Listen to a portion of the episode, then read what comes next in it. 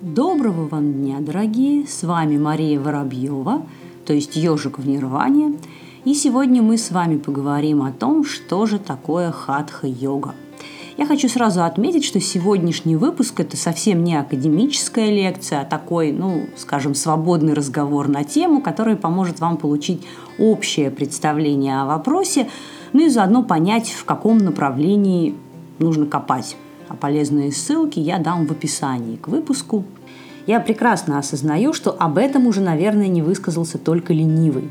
Но, к сожалению, практика показывает, что, несмотря на это, никакой глобальной ясности в голове даже у тех, кто занимается достаточно давно и регулярно, по этому поводу нет вообще. И чтобы не быть голословной, я даже специально провела вопрос среди своих учеников, а также среди тех моих знакомых, которые йогой не занимались, но, как и большинство, сегодня что-то где-то слышали, потому что тема популярная. И вот, значит, ответы в основном опросила я человек, наверное, 20 в общей сложности. И ответы они делились такие на две глобальные группы. Первая – это тех, кто считает, что йога – это такой вариант физкультуры. Ну и вторая группа, которая там что-то затирали за духовность. И вот, значит, в первой группе преобладали такие ответы. Ну, что йога – это гимнастика и физкультура, э, это для здоровья. Э, кто-то сказал, что йога – это вариант здорового образа жизни. Ну, в общем, идея примерно понятна. А вот во второй группе там просто огромный простор для самых различных, весьма таких абстрактных формулировок неконкретных, просто большой простор для фантазий – Йога – это для просветления, это я зачитываю, для того, чтобы постичь себя и увеличить осознанность. А кто-то сказал, йога – это религия. А на мой вопрос, хорошо, если йога – это религия, а что такое хатха-йога? Человек задумался надолго, а потом сказал, не знаю, наверное, для здоровья тела. И это, повторюсь, я те, кто занимается достаточно серьезно, которым, в принципе, эта тема интересна. Почему так происходит? Ну, Отчасти из-за того, что действительно хорошей литературы, нормальных исследований, качественных переводов первоисточников на русский язык очень мало. И, конечно, это создает простор тоже для всеразличных спекуляций. В это вот, в этот, на это поле устремляется куча людей, которые в принципе не в теме, и они начинают бурно фантазировать по данному вопросу. Ну и в зависимости, так сказать, от уровня красноречия привлекают в себе небольшое, иногда и весьма значительное число адептов. И на самом деле тех, кто действительно очень заинтересован в вопросе, вот прямо настолько, чтобы копаться во всех этих исследованиях, которые действительно есть, э, слушать длительные, достаточно сложные иногда для понимания лекции, их этих людей мало. Еще надо учитывать тот факт, что большинство из этих серьезных исследований и лекций, они, к сожалению, даже не на русском языке, а на английском, что, естественно, не улучшает понимание. И поэтому я постараюсь вот в этом выпуске немножечко прояснить некоторые моменты. Опять же, я не буду голословной. Ссылки полезные на труды, исследования, сайты и лекции я тоже дам в описании к, выпуск, к выпуску. И опять же, можно спрашивать меня о чем-то, активно обсуждать данную тему. Будет, надеюсь, интересно. Итак, о чем мы будем сегодня говорить? Ну, во-первых, о том, что же, собственно, такое именно хатха-йога. И какова ее связь вот, с традицией индуизма, с религией так называемого индуизма, есть ли она вообще.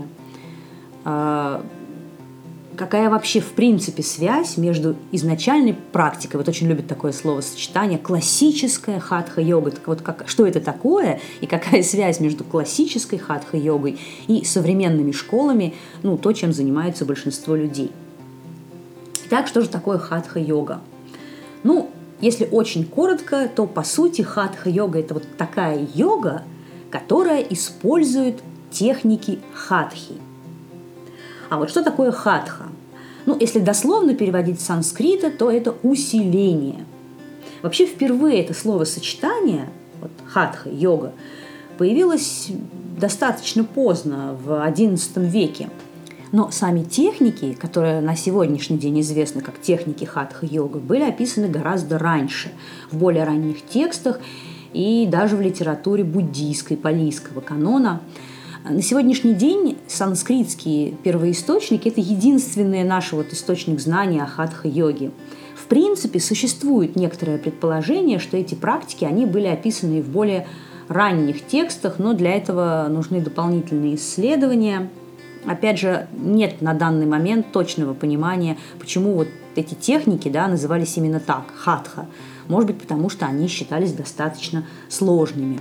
Ну, а может быть, действительно таковыми и являлись, потому что, как будет вам понятно чуть позже, сами по себе техники, они немножечко видоизменялись, и даже иногда сильно видоизменялись с течением времени.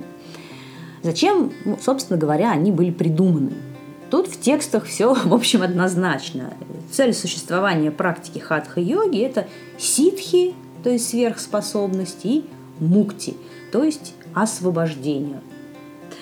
А, я знаю, что многие из вас в курсе известной цитаты из Хатха Йога Прадипки, о которой мы тоже чуть позже поговорим, которая утверждает, что ситхи – это препятствие на пути к практике. И действительно, некоторые более ранние источники в этом с Хатха Йога Прадипикой согласны, но в некоторых других, а, наоборот, от ситх никто не отказывается, и существуют даже отдельные тексты – Э, которая описывает определенные практики хатха-йоги для достижения конкретных сверхспособностей. Так что не все древние практики классической хатха-йоги относились к ситхам уж так негативно. Как же в этих текстах объяснялся принцип работы этих техник? В самых ранних известных на сегодняшний день источниках говорится о том, что техники хатхи мы используем для того, чтобы сохранить некую тонкую физическую эссенцию, жизненную субстанцию. Она называлась в этих текстах бинду. Я сейчас сразу хочу оговориться, что некоторые термины, которые я буду употреблять, они могут применяться в непривычном для вас значении, потому что с течением времени их смысловая нагрузка видоизменилась. Так вот, тонкая физическая эссенция жизни, которая в ранних текстах а, датируемых X, XI, XIII веками, называлась бинду, Э, считалось, что у человека она считалось, что у человека она постоянно изливается вниз из головы и расходуется, ну, тех, кто не занимается. А вот если мы э, сохраняем эту жизненную эссенцию, бинду, сублимируем, то есть накапливаем, то мы э, таким образом увеличиваем запас энергии, запас жизненных сил – Э, и, по сути, вот эти техники для сохранения бинду, да, они работали двумя способами. Это чисто механические, ну, например, перевернутые позы, грубо говоря, перевел, встал на голову, и, значит, бинду не изливается вниз из головы, а остается там и накапливается. Э, и второй способ – это различные техники тонкого перенаправления потоков энергии.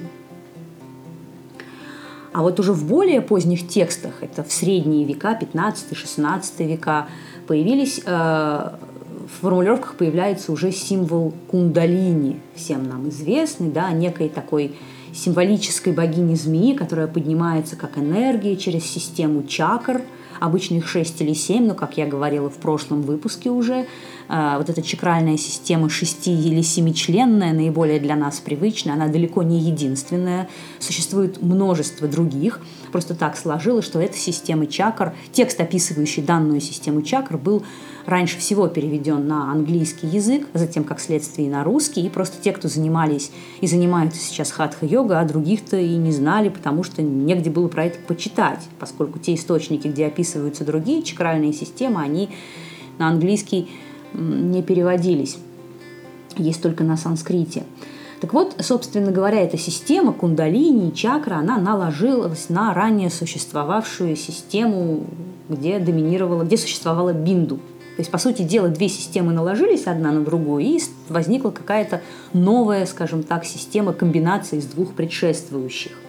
И к ранее описанным техникам хатхи добавились несколько новых, и теперь они ориентировались уже на кундалини, поднимая ее по центральному каналу, сушумне, к центральному хранилищу амриты в голове, после чего она омывала все тело, обновляя его и делая бессмертным. Еще надо упомянуть очень интересный момент, что вообще чакры э, в любой системе чакральной, известной на сегодняшний день, это некие потенции, скажем так, а не реально существующие даже на тонком уровне вещи. То есть у обычного человека они есть, но исключительно в зачаточном состоянии. И как-то развиваться они могут исключительно благодаря практике йоги. Итак, как я уже сказала, техники работы с кундалини были включены в хатха-йогу не сразу, а через несколько веков – хотя настолько прижились, что у многих сегодня хатха-йога ассоциируется исключительно с концепцией кундалини, которая на самом деле была привнесена в хатху далеко не сразу и извне, и вместе с этой концепцией туда же пришли различные тантрические практики. Небольшое отступление, коротенькое, иначе это, потому что это на самом деле тема отдельной большой лекции – о том, что такое тантра, вообще тантрические практики. Буквальный перевод слова тантра – это доктрина, теория или книга. То есть, по сути, тантра – это на самом деле система духовной практики, философия, ритуалы, различные книги, которые необходимы для достижения больших и малых целей человеческого существования. Это не я придумал такое определение, это один из величайших мыслителей X века Рама Кантха – то есть это и учение, и философия, и ритуалы, и различные мистические, йогические практики, определенный образ жизни, режим дня, определенные книги. И на самом деле вот эта очень сложная система, соединившись с йогой и в частности с хатха-йогой, включила ее в себя и, в свою очередь, обогатила различными новыми, очень интересными техниками, сложные визуализации, различные пранаямы, мантры, э, мудрый. И вообще сама по себе тантра изменила, как мы уже говорили, структуру тонкой анатомии. Почему так произошло вообще? И здесь нужно понимать очень важную, существенную вещь. В нашем западном сознании плохо достаточно укладываются некие существенные, сущностные моменты индийской религиозности, духовности и философии – ну, поскольку мы просто родились и выросли совершенно в другой исторической, философской, культурной парадигме, и даже если йога нам интересна и нравится, а, и мы искренне и занимаемся, интересуемся, какой-то исторический бэкграунд никуда не денешь. Нам непонятно, каким образом вот так это все может легко смешиваться. Различные культы, божества, философские течения, зачастую сильно друг другу противоречащие, потому что мы привыкли все достаточно жестко разделять на категории, подкатегории. С одной стороны, это, кстати, неплохо. Вот такая сегментация, она облегчает понимание, чем глобальная каша в голове. Но, с другой стороны, а, уходят достаточно важные нюансы, которые зачастую очень многое определяют. Очень часто можно видеть различные дискуссии, высказывания на тему того, является ли йога религией или нет, и какое место йоги вообще в индуизме. Ну, по сути дела, этот вопрос, он сам по себе не имеет особенного смысла. Потому что, во-первых, ну, такой религии, как индуизм, на самом деле в природе не существует. И э, вообще говоря, сам термин индуизм, он появляется только в конце XVIII века.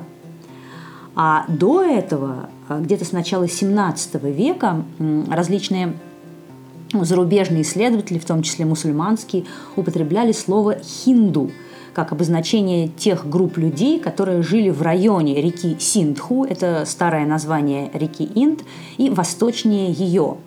То есть под термином индуизм, по сути, понималась в то время вся совокупность течений, верований, религий, которые существовали на определенной территории. И да, со временем, э, когда Индия сформировалась как государство, и различные народности, которые жили на ее территории, начали осознавать себя как определенную общность, которой они по сути и являлись многие сотни и тысячи лет, они стали сами употреблять этот термин, и теперь они сами, да, и теперь они всесторонне и повсеместно его используют, ну, как способ отличить и как бы себя, да, отделить от остального мира. И также безусловным является тот факт, что все традиционные философские религиозные течения, существовавшие и существующие на данный момент на территории Индии, они разделяют определенные понятийный аппарат, базовые представления о принципах мироустройства и цели человеческого существования, которое называется санатана дхарма, то есть вечное чистое знание – так что для даже среднестатистического индуса, не говоря уже об образованных высоколобых мыслителях, ничего странного или необычного в э, соединении зачастую весьма отличающихся друг от друга философских мировоззрений в одно не было.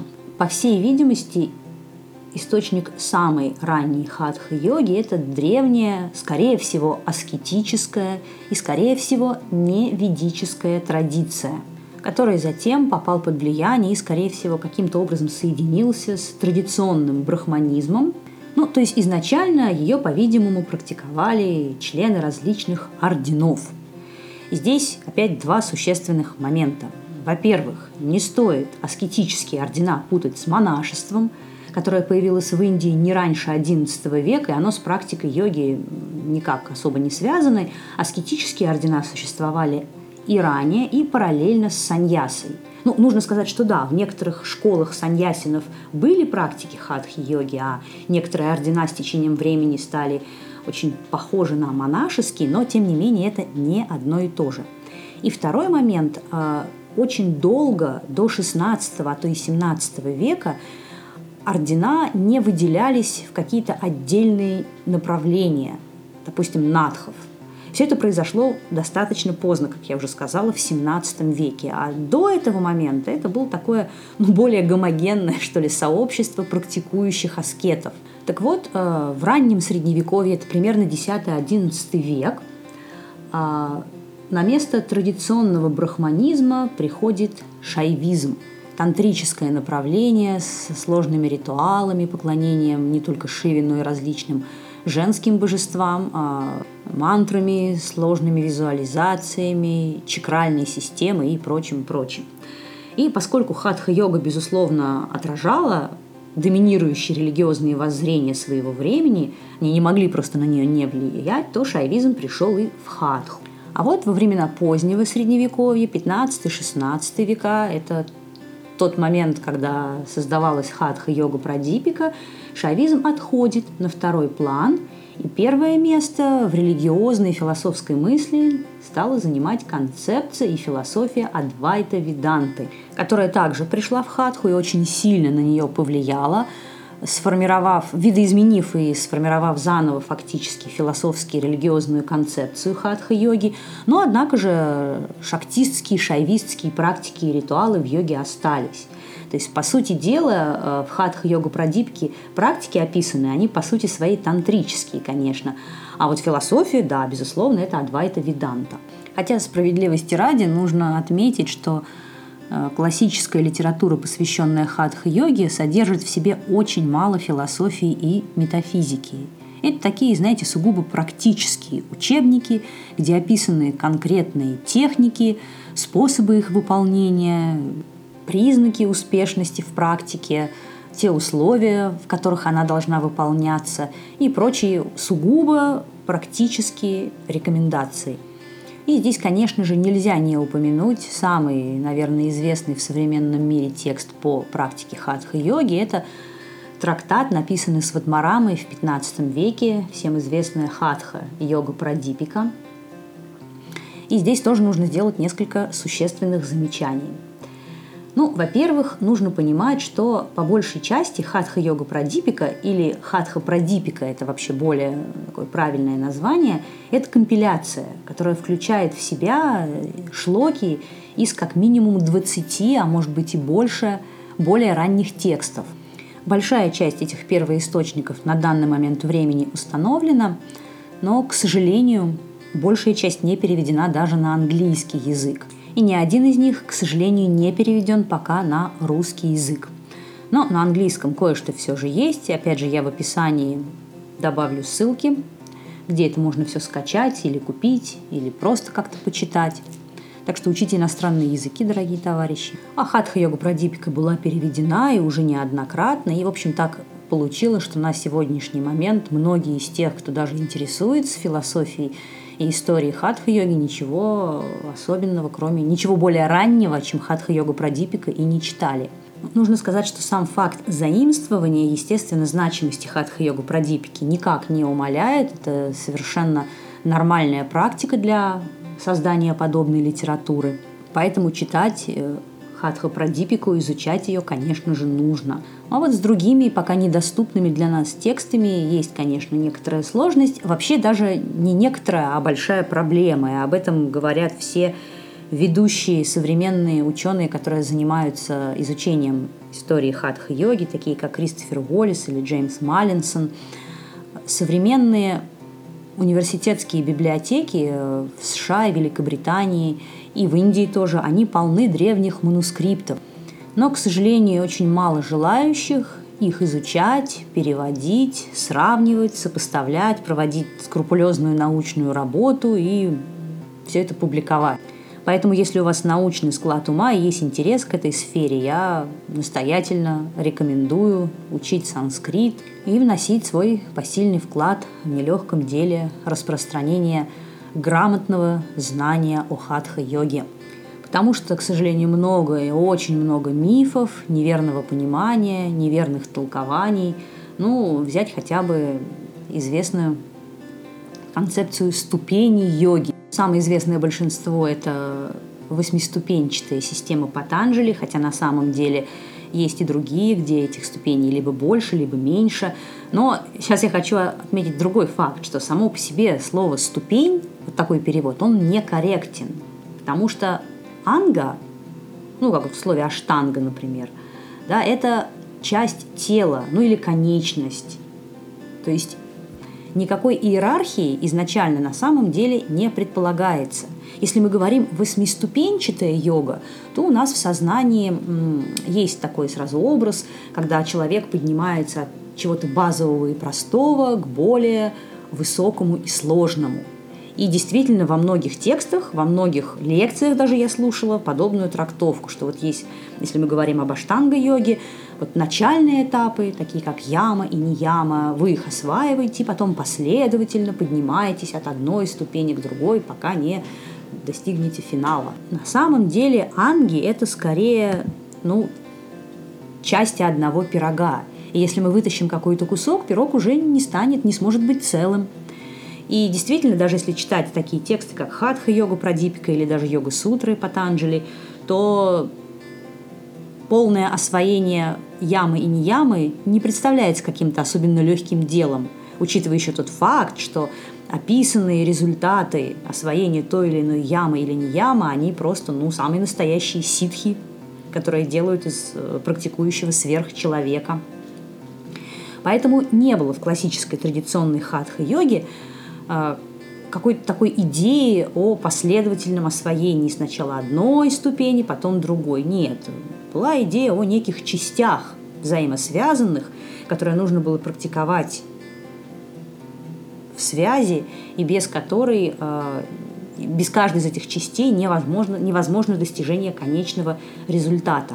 И тут у многих возникает закономерный вопрос – как вообще все это дело связано с современными школами хатха-йоги, то есть тем, чем мы занимаемся сейчас. Но на самом деле, хоть и отдаленная преемственность, но имеется. В частности, Кришнамачарья через э, Шри Вайшнавизм, который он исповедовал, связан с э, линиями авторов первых текстов, в которых описываются техники хатха-йоги. А Бихарская школа йоги и школа йоги Шивананда через своих э, основателей – она связана с первыми аскетическими орденами, члены которых также практиковали хатха-йогу. Я не хочу здесь вдаваться в какие-то длительные, детальные подробности, но в описании я дам ссылки, где на эту тему можно почитать побольше. Кроме того, в современные практики были включены различные неюгические изначально техники. Это Э, в частности, Кораны, различные практики, разминки и тренировки, которые использовались в классических индийских танцах, индийских и не только, боевых искусствах, а также некоторая часть пришла из западных, в частности, английских системах физического воспитания. И это не есть плохо. Опять же, в прошлой передаче мы немножечко затронули тему великой и незыблемой индийской цивилизации, и к йоге это тоже вполне применимо, что вот какая же это вот чем же хороша школа, которая как-то изменялась? Так это и правильно. Если система не меняется, если она не вбирает в себя опыт других сторонних школ, она не развивается и со временем чахнет и умирает. Поэтому, по сути дела, в свое время и Кришнамачарья, и с вами Шивананда, и с вами Сатьянанда Сарасвати, и более ранние, значительно более ранние э, мыслители, э, такие как Сватмарама, Они, по сути, были новаторами, которые не только хорошо знали традицию, но еще привнесли в нее много нового, таким образом обогатив, улучшив и позволив ей развиваться дальше. Потому что, по сути своей, хатха-йога – это практический, сугубо практический метод достижения целей йоги, достижения реализации.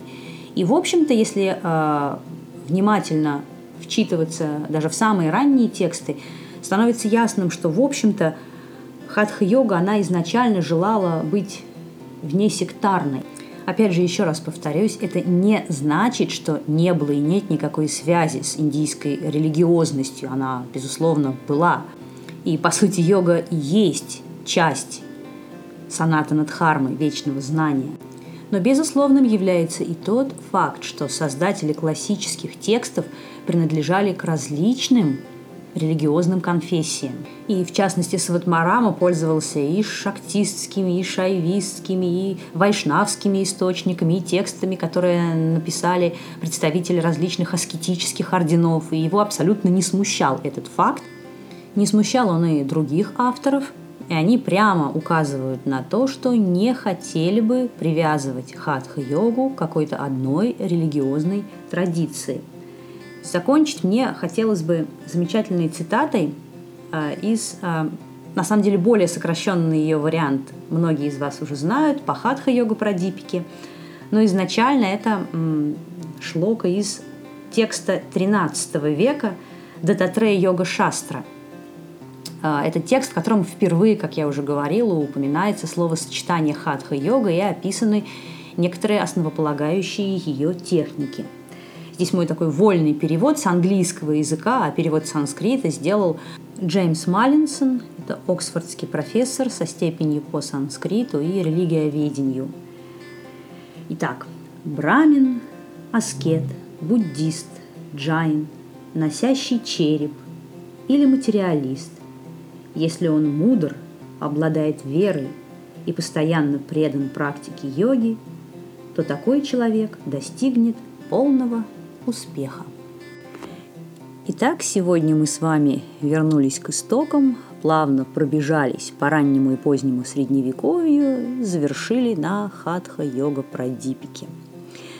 Засим сегодня я хотела бы закончить, выпуск и так получается достаточно длинным – в одном из следующих выпусков я продолжу разговор о хатха-йоге, расскажу о современных школах. Более подробно мы остановимся на том, как они возникли, развивались и как связаны или нет с более ранней традицией.